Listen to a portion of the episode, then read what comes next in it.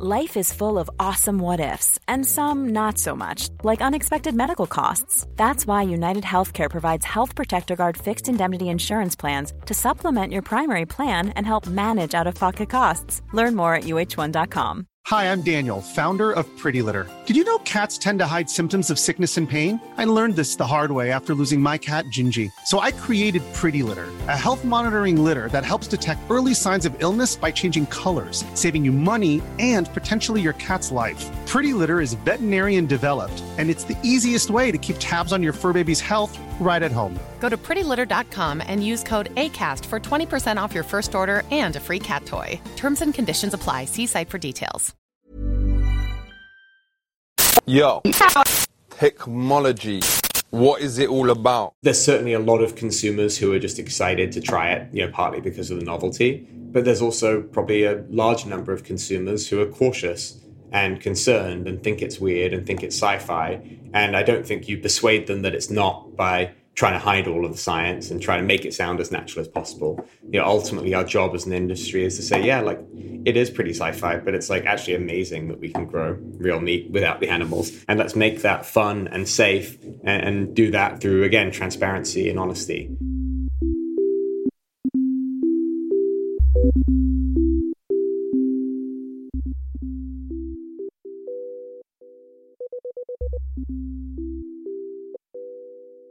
Hello and welcome to Danny in the Valley, your weekly dispatch from behind the scenes and inside the minds of the top people in tech. I'm your host, Danny Fortson.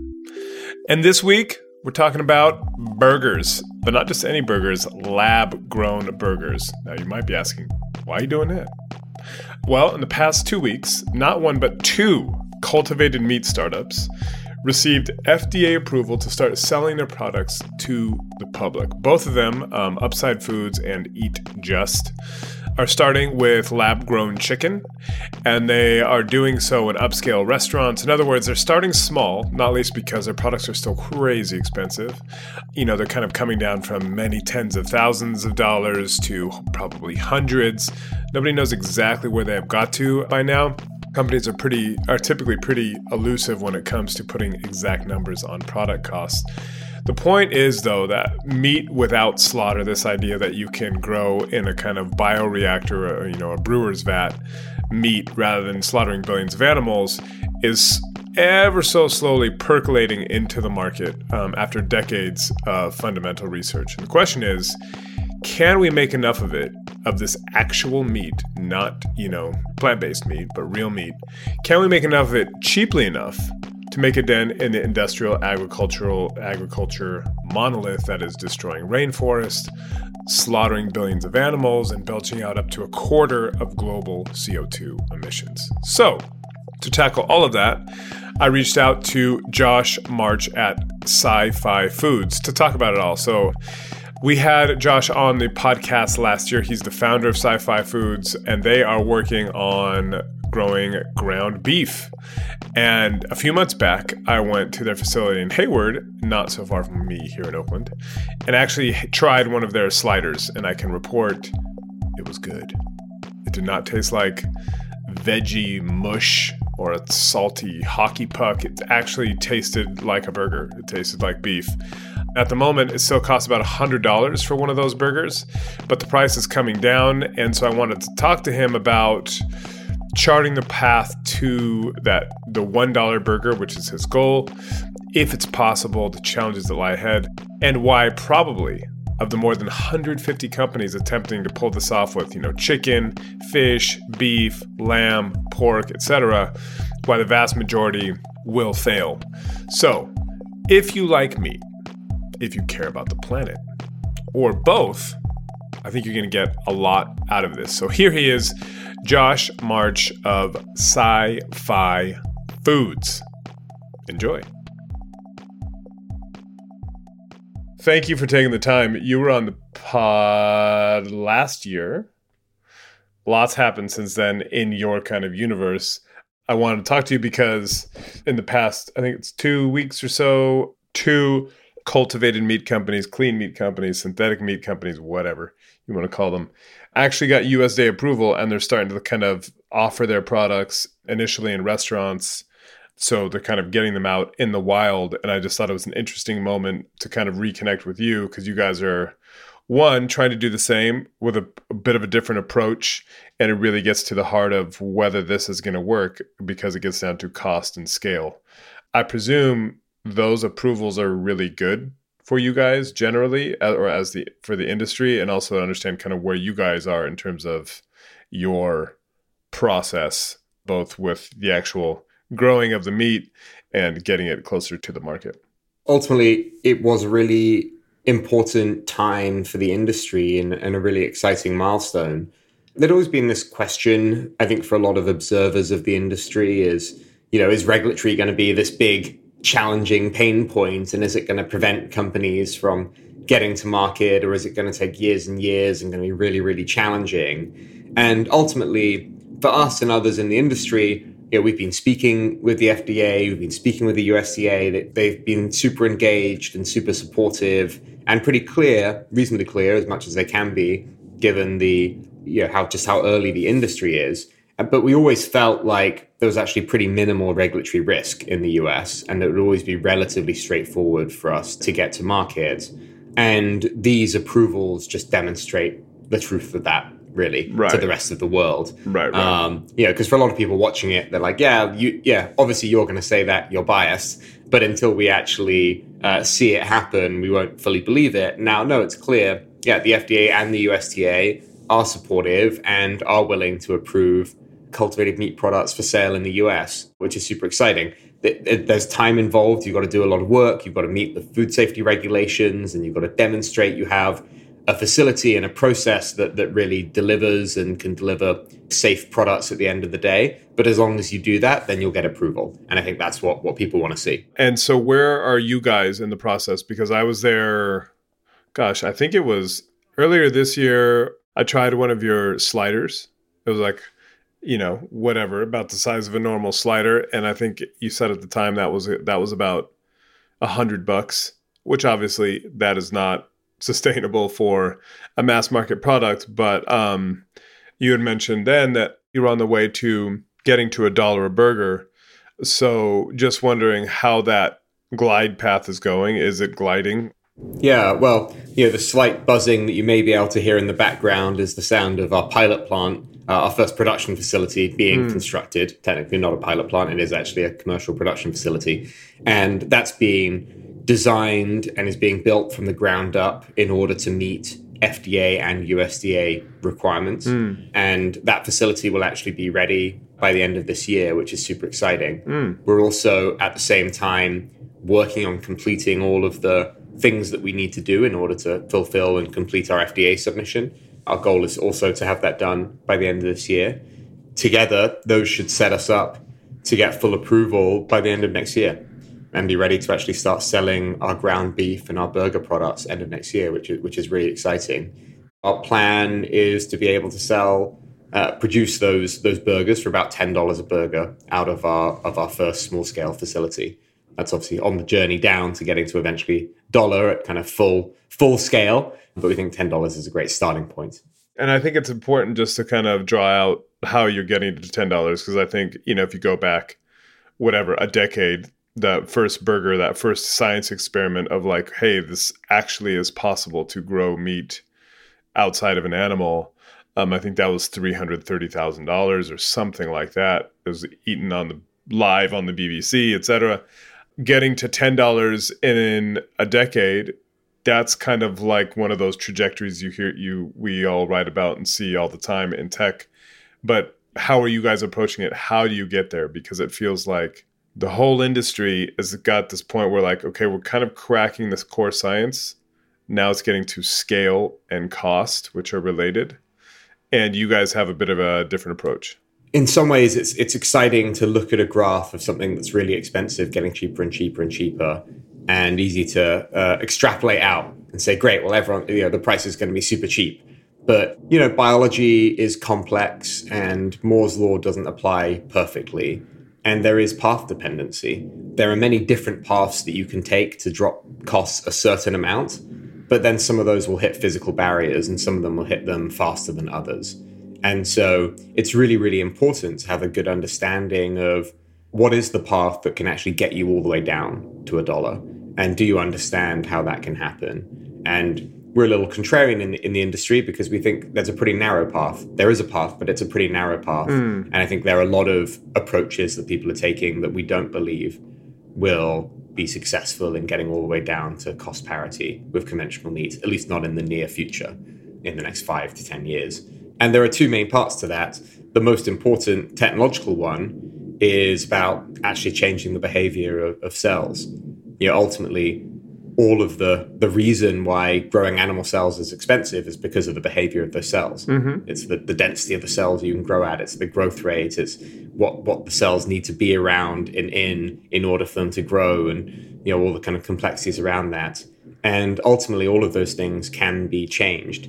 And we live in an age today wasn't possible a decade ago when the first burger was born, but today with tools, especially like CRISPR, mm. and our understanding of how to do high throughput engineering and use lab automation and machine learning, it is possible for us to run these massive engineering cycles where we're shifting cell behavior and solving these problems. And ultimately, we think that approach is really the only approach to develop cell lines that can be grown cheaply at scale. Mm. And then you can combine that with using very simple manufacturing technology, simple bioreactors, and minimal downstream processing. So that's really the most essential. And then the other key part for, for the first products is that the first products need to be blended. They need to combine cultivated cells with plant based ingredients. You know, there's a number of reasons for that. Part of it is obviously decreasing the cost and the capex involved. But another big part of it is, is around the manufacturing process and if you're trying to get your cells to provide structure and texture, you know, turn your cells into 3D structured muscle tissue, then that's actually really, really complex. And there are lots of exciting research projects happening for how to do that at scale, but none of those have been proven out yet. And the technology just doesn't really exist today to do that at low cost and large scale. Again, I think that situation is going to be different in a decade, and there is there is some really exciting novel bioreactors being developed but with technology today, it's just not feasible. For us, it's the combination of those two approaches which which make it possible. We should pause here just and you can tell me whether this is my crude explanation of how this works generally is correct, but basically you take the way that we kind of quote grow these cells yourselves and many others is you take a punch biopsy of in your case a cow you extract the stem cells and then you put them in this kind of bath of Gatorade for cells, amino acids, sugars, whatever it may be, and they multiply and multiply and multiply, multiply, and then you from that you get meat, actual meat cells. Is that correct? That is correct, and that that's a high level of the process. Now, in between, from when you take that initial biopsy of cells and when you start growing them and producing them for meat, you need to optimize those cells so that they are happy growing in a big steel tank instead of in a cow. Right. Or a pig or whatever it is right? And that's where the technical differentiation starts to come in. Well you mentioned that and i think it's worth drawing out. So uh, the way that you guys are doing it is through these kind of high throughput approaches using crispr to kind of turn certain genes off and and kind of manipulate them in a way to do what you want them to do that is not how others are doing it? Correct. There's two parts to that. Most companies in the space are relying on kind of evolutionary approaches where you keep growing the cells in, in different conditions and you're hoping that there's random mutations, genetic or epigenetic changes that the cells kind of adapt to growing in, and uh, to diff, in different conditions. So, kind of throwing things against the wall, but putting them in lots of different conditions and variables to kind of try to guide them to what you want to do, basically. Yeah, and basically hoping the cells go through random mutation, whether that's genetic or epigenetic mutation, to get to where you want it to go. And the getting where you want to go means doubling extremely quickly, effectively. I mean, that's part of it, but it basically means optimizing. It's getting a cell line that is really happy, growing well, in a, in a bioreactor right. instead of growing in a muscle. Right. And growing to high cell density with low cost inputs. So that's the, basically the default approach that most companies take. More and more companies are realizing that that's not really sufficient to develop cell mm. lines that have the KPIs you actually need to get to an affordable product. And you know, if you look at precision fermentation, People have been using microbes, yeast and bacteria to make food products for, for decades now. And the best practice in that field over decades of experience is that if you want to create an affordable product and commercially relevant KPIs, you need to use engineering to shift the behavior of the cell. Mm. Like relying on random evolution and hoping for the, to be random mutations to get what you want just isn't really effective to get all the way down the cost curve. And you need to use engineering. Now, that approach was always very challenging in cultivating meat. It was just very difficult to engineer animal cells. That's no longer the case with CRISPR. And so more and more companies are recognizing that, okay, you do actually now need to use engineering approaches. Mm. But again, biology is really complex. You know, even with the most advanced AI tools on the planet and a room full of MIT PhDs, you still can't predict that if we make this specific change, that it will result in this specific behavior shift. You may have vague ideas, you know, you may know that these pathways are relevant and there's all these different genes involved, but you don't know that one specific change will get the effect you want. You know, biological pathways are very resilient and sometimes it takes multiple changes. Yeah. Proteins can be involved in multiple pathways, so you change one thing and it can mess up other things. And so, again, the lesson from fermentation, industrial fermentation, precision fermentation, and, and biopharma is that you have to experiment with a large number of changes to figure out what works.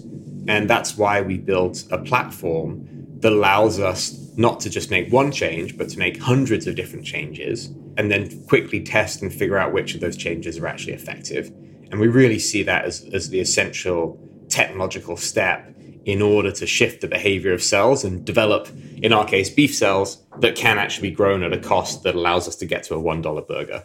Yeah, if you want an affordable product, we just see, see that as an absolutely essential step. And that's something that is pretty unique to us in the industry.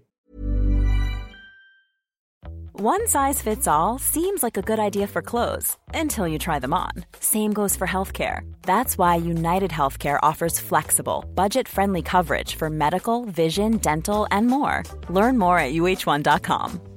Hi, I'm Daniel, founder of Pretty Litter. Did you know cats tend to hide symptoms of sickness and pain? I learned this the hard way after losing my cat, Gingy. So I created Pretty Litter, a health monitoring litter that helps detect early signs of illness by changing colors, saving you money and potentially your cat's life. Pretty Litter is veterinarian developed, and it's the easiest way to keep tabs on your fur baby's health right at home. Go to prettylitter.com and use code ACAST for 20% off your first order and a free cat toy. Terms and conditions apply. See site for details. Many of us have those stubborn pounds that seem impossible to lose, no matter how good we eat or how hard we work out. My solution is PlushCare.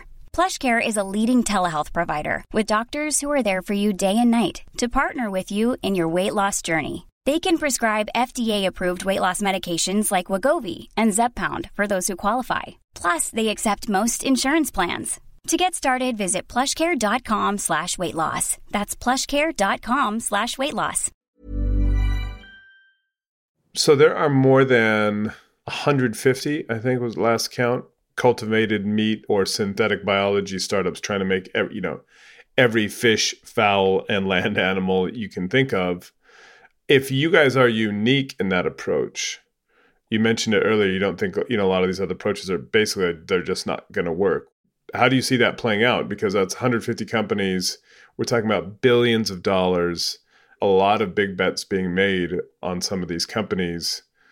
Is this going to be a classic bubble that bursts and most of these companies go away? There's a low success rate for any startup. Yeah, yeah. Right. For sure. And when you then move into a biomanufactured product, that failure rate increases even more, mm-hmm. right? Because it's challenging to develop cell lines and scale up a process. And I think cultivated meat will have those exact same challenges. I mean, out of those 150, there's only really a dozen or so that have raised meaning, what, yeah, meaningful capital right? Kind of over $25 million of, capital, which is still, you know, a drop in the bucket, again, for developing a biomanufactured product and, and scaling it up. You know, I've no doubt that there, other people will figure out a path as well. Right, some of those companies have raised enough money that they've got enough time. Hopefully, if they manage their resources well, hopefully they'll establish it. But I do think it will be a, a very small number of companies that are able to be successful. And success is not just you know selling in one restaurant, yeah, but it's can you actually produce meaningful scales of meat at an affordable price. I think it's going to be a small number of people who do that. And I think there'll be a, a very big technological moat for those companies. That gets to the question, right? Because when you look at, if you step back and look at what you guys are trying to do, we slaughter billions and billions and billions of animals. If you're just thinking about chickens and beef into the many billions, I think it's something like 25% of our emissions come from industrial agriculture. A huge swathe of the planet is basically dedicated to soybeans and other basically animal stuff that we feed to animals so that we can kill them and eat them. So it's a big prize if you can upset that apple cart and be like, actually, we don't need to do all that. We can just build a bunch of giant factories that will pump this stuff out. Do you see that as like realistic where we sit today? Or are there a couple miracles that still need to happen for that to actually be even remotely possible? Because obviously the prize is huge, but as we're talking, the the obstacles are pretty tall. You know, first a few things. When you look at meat consumption around the world, meat consumption has risen dramatically in the, yeah. next, in the last 30 years and is forecast to continue rising dramatically as the world population is getting wealthier and demanding to eat more and more meat. Meat consumption is going to more than double in the next 30 years. It's already a trillion dollar market. So, how can we meet that big protein gap? And unfortunately, right now, the answer is cut down more of the rainforest to make space for cattle. 80% of deforestation of the Amazon is related to the cattle industry in some way, and yeah. throw billions more animals into factory farming. And so we really have to figure out a better way of meeting that gap. I don't think we'll be replacing every single chicken and cow on the planet anytime soon, right? But it's how can we make sure that we're providing for as much of what people want to eat and the growth in what people want to eat without having to just destroy the planet along the way. And I think cultivated meat will play a really important role as part of that. I do think eventually the future, but it is a distant future, mm. is that cultivated meat will be just the default majority of, of, meat that people eat. But I think it'll take a while for that to come. But the other part of this, I think, you know, if you look at solar, I think solar is a great example. Yeah. Look at solar deployment 20, 30 years ago, it was tiny, it was happening, it was tiny, and it was expensive. And then every year it got cheaper and cheaper and larger and larger scale. And now there is, you know, trillions of dollars of deployment into solar every year, right? It really kind of accelerates over time. And so yes, when you when you stand here and look at the the sum total of of meat being produced and how much additional manufacturing and biomanufacturing capacity would have to be built to replace it or, or you know, supplement it and double. Mm. It's it's a lot, and that's not going to happen instantly. It will take time, and it will keep building and building and building, and eventually it will happen. You know, some things go slowly and then go very very quickly. Yeah, as Bill Gates like to say, you know, people often overestimate what they can do in a year and underestimate what they can do in 10 years. And I think that's the kind of timeline that we're thinking about when you think about the big worldwide impact that we can have. You know, there's been a lot of talk out here around the Inflation Reduction Act. It's maybe up to a trillion dollars of tax cuts and subsidies for all kinds of different quote unquote climate tech things, initiatives, etc. Where does clean meat fall in that is there a, a tailwind from the government that is discernible? Yeah, there is actually. It's, it's actually been quite exciting. Um, you know, the White House has issued multiple executive orders around the bioeconomy and biomanufacturing, and they've specifically called out cultivated meat as one of the areas mm. that the agencies need to focus on. There's movement within the USDA to make sure some of the grant funding and, and loan guarantees for building out facilities can be supportive of cultivated meat there's been activity around the Farm Bill in that. And you know, the Inflation Reduction Act specifically gave $350 billion to the Loan Programs Office uh, as part of the DOE, who do government backed loans for manufacturing in the US that can mm. have a mm. climate impact. This is the same department that gave the $400 million plus loan to Tesla to build their Fremont factory. They've specifically said that alt protein is you know, in their wheelhouse and something they're interested in, in supporting you know, it's still early days, but there's a lot of activity from multiple different arms of the government indicating that they, they want to support cultivated meat and they want to support building out advanced biomanufacturing, including cultivated meat in the US. Is there anything that uh, keeps you up at night when you think about this, especially as we start with Upside Foods and Good Meat being the first two to get approval in the United States? And obviously, it's super limited right now. It's basically Michelin star restaurants that are rolling this out But as this starts to percolate out into the market, that first time there's a story where, oh, I got food poisoning because uh, it's this is lab grown meat. Oh, this is terrible. We need to stop. You know, are you worried about those kind of events? There's always going to be unforeseen events that are going to throw up some issue, and I don't know how real those will be or or not. It kind of in a way doesn't matter. But how big is that risk when you think about actually moving from the science experiment phase to getting this out in the wild?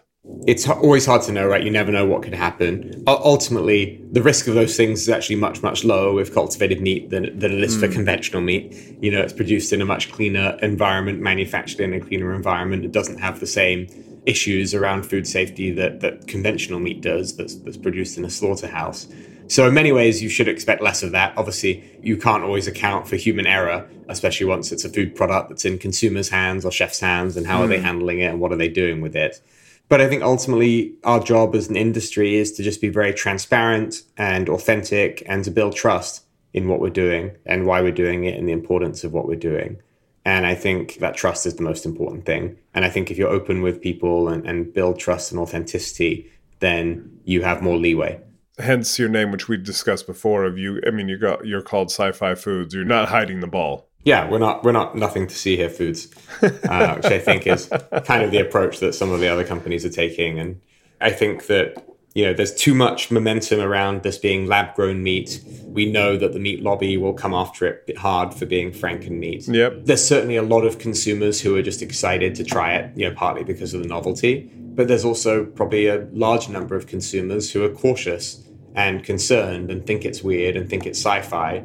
And I don't think you persuade them that it's not by trying to hide all of the science and trying to make it sound as natural as possible. You know, ultimately our job as an industry is to say, yeah, like it is pretty sci-fi, but it's like actually amazing that we can grow real meat without the animals. And let's make that fun and safe and, and do that through again transparency and honesty. And has there been anything as you kind of you're building out your pilot plant, as we can hear in the background, any kind of like uh, for lack of a better term, oh shit moments you've had in the past year where like, oh no, or like, you know, bad days where you're like, oh, maybe this isn't working, or oh god, we've got to pivot and try something different, or whatever it may be. We've been very lucky. You know, our R and D has made amazing progress, and mm. so far we've delivered basically everything we, we've said we can deliver. My co-founder always likes to tell me I shouldn't get used to it because you know R and D is usually the, the, more challenging in some ways. You know, but ultimately, I think it's a challenging fundraising environment at the moment for everyone. Plant-based meat is really going through the kind of trough of disillusionment, valley of death, whatever you want to call it, at, at the moment. As you said, there are lots of cultivated meat companies, and I think a lot of you know a number of them will struggle and fail. We've already seen one failure this year. Who is that? It was new age uh, meats. Right. Yeah. You know, I think all of those together can just cause a kind of negative part pull on the industry, right? So mm for us, it's about just kind of turtling down, keeping our heads down, doing great work and delivering consistently delivering exactly what we say we're going to deliver and making sure we have an awesome product at the end of the day, which ultimately is all that matters, right? Do you have a great tasting burger that people want to eat? Yeah. But that's the main negativity. And I think there'll probably be more of that coming with, with companies struggling, partly related to the industry and partly not, right? Partly just the general environment that we're in. Well, I was going to say, is there a reason why we're in this trough? Is it just simply stepping back, looking at what's happening? Happening in venture capital if you're not in AI or some bits of climate tech, you know, life is tough for everybody. If it, is it that simple, or there's are there things specific to meat that have made it even more difficult? Well, I think there was a lot of hype around plant based meat. Yeah. A lot of that hype was driven by a few things that, that didn't kind of pan out. Some of it was the health stuff, some of it was just like the lack of conventional meat available in the pandemic. There was all kinds of reasons. Mm. In the traditional hype cycle, there was a lot of hype and it kind of grew up and, and then it's kind of flattened out. And ultimately, a lot of plant based meat isn't very good, right? There are yeah. actually some good products out there that are continuing to grow better than the others. But overall, plant based meat has really struggled to move much beyond the kind of vegan vegetarian market. Lots and lots of people tried it. There was lots of interest. Yeah, yeah. But then the, the repeat purchase rate just hasn't been very good. Mm. ultimately, when you actually survey people and say, why aren't you continuing to buy it? Like almost 90% of them say taste, right? It just doesn't taste good enough. People don't want to pay more for a product that tastes worse, especially in an inflationary environment where, you know, money's feeling a little tighter. And so I think I think that's a big part of it. And then a lot of the hype was around products again that just didn't end up being great products. So I do think there is a lot more growth to be seen in the conventional plant-based meat market. But ultimately, I think people want to eat real meat, and that's why I've always been excited about cultivated meat. Well, I look forward to checking in again in the next, I don't know, six months or a year as you get going on the pilot plant and um, prove the pudding is in the eating. And that feels like where we're getting. Yeah, now we actually know what people really think, right? Because you, you can ask people on a survey, but until until they've actually got a piece of food in their hands, like you don't really know how they're going to react to it. And that is all the time we have. I want to thank Josh for taking the time. I want to thank you all for listening, for the ratings, for the reviews, for telling your friends and neighbors. I'll be back next week. Um, I am looking at taking a couple weeks off in August. I'm taking a big trip with the family, so I'll probably have you know have a brief August pause, but I'll, I'll give more details on that in the next week or two. But I will be back next week, and um, that's it. So if you want to find me, I'm on thetimes.co.uk. You can email me, danny.fortson at sunday-times.co.uk. You can find me on Twitter, at Danny Fortson. You can even find me on Threads. That's right. I joined at Dr. Fortson, at Dr. Fortson. I'm not a doctor, obviously, but my middle name is Robert, so there you go. So I'm trying, you know, messing around with that as well. Anyhow, that is it for me this week. Thank you, thank you so much, and we'll talk to you very soon. Bye bye.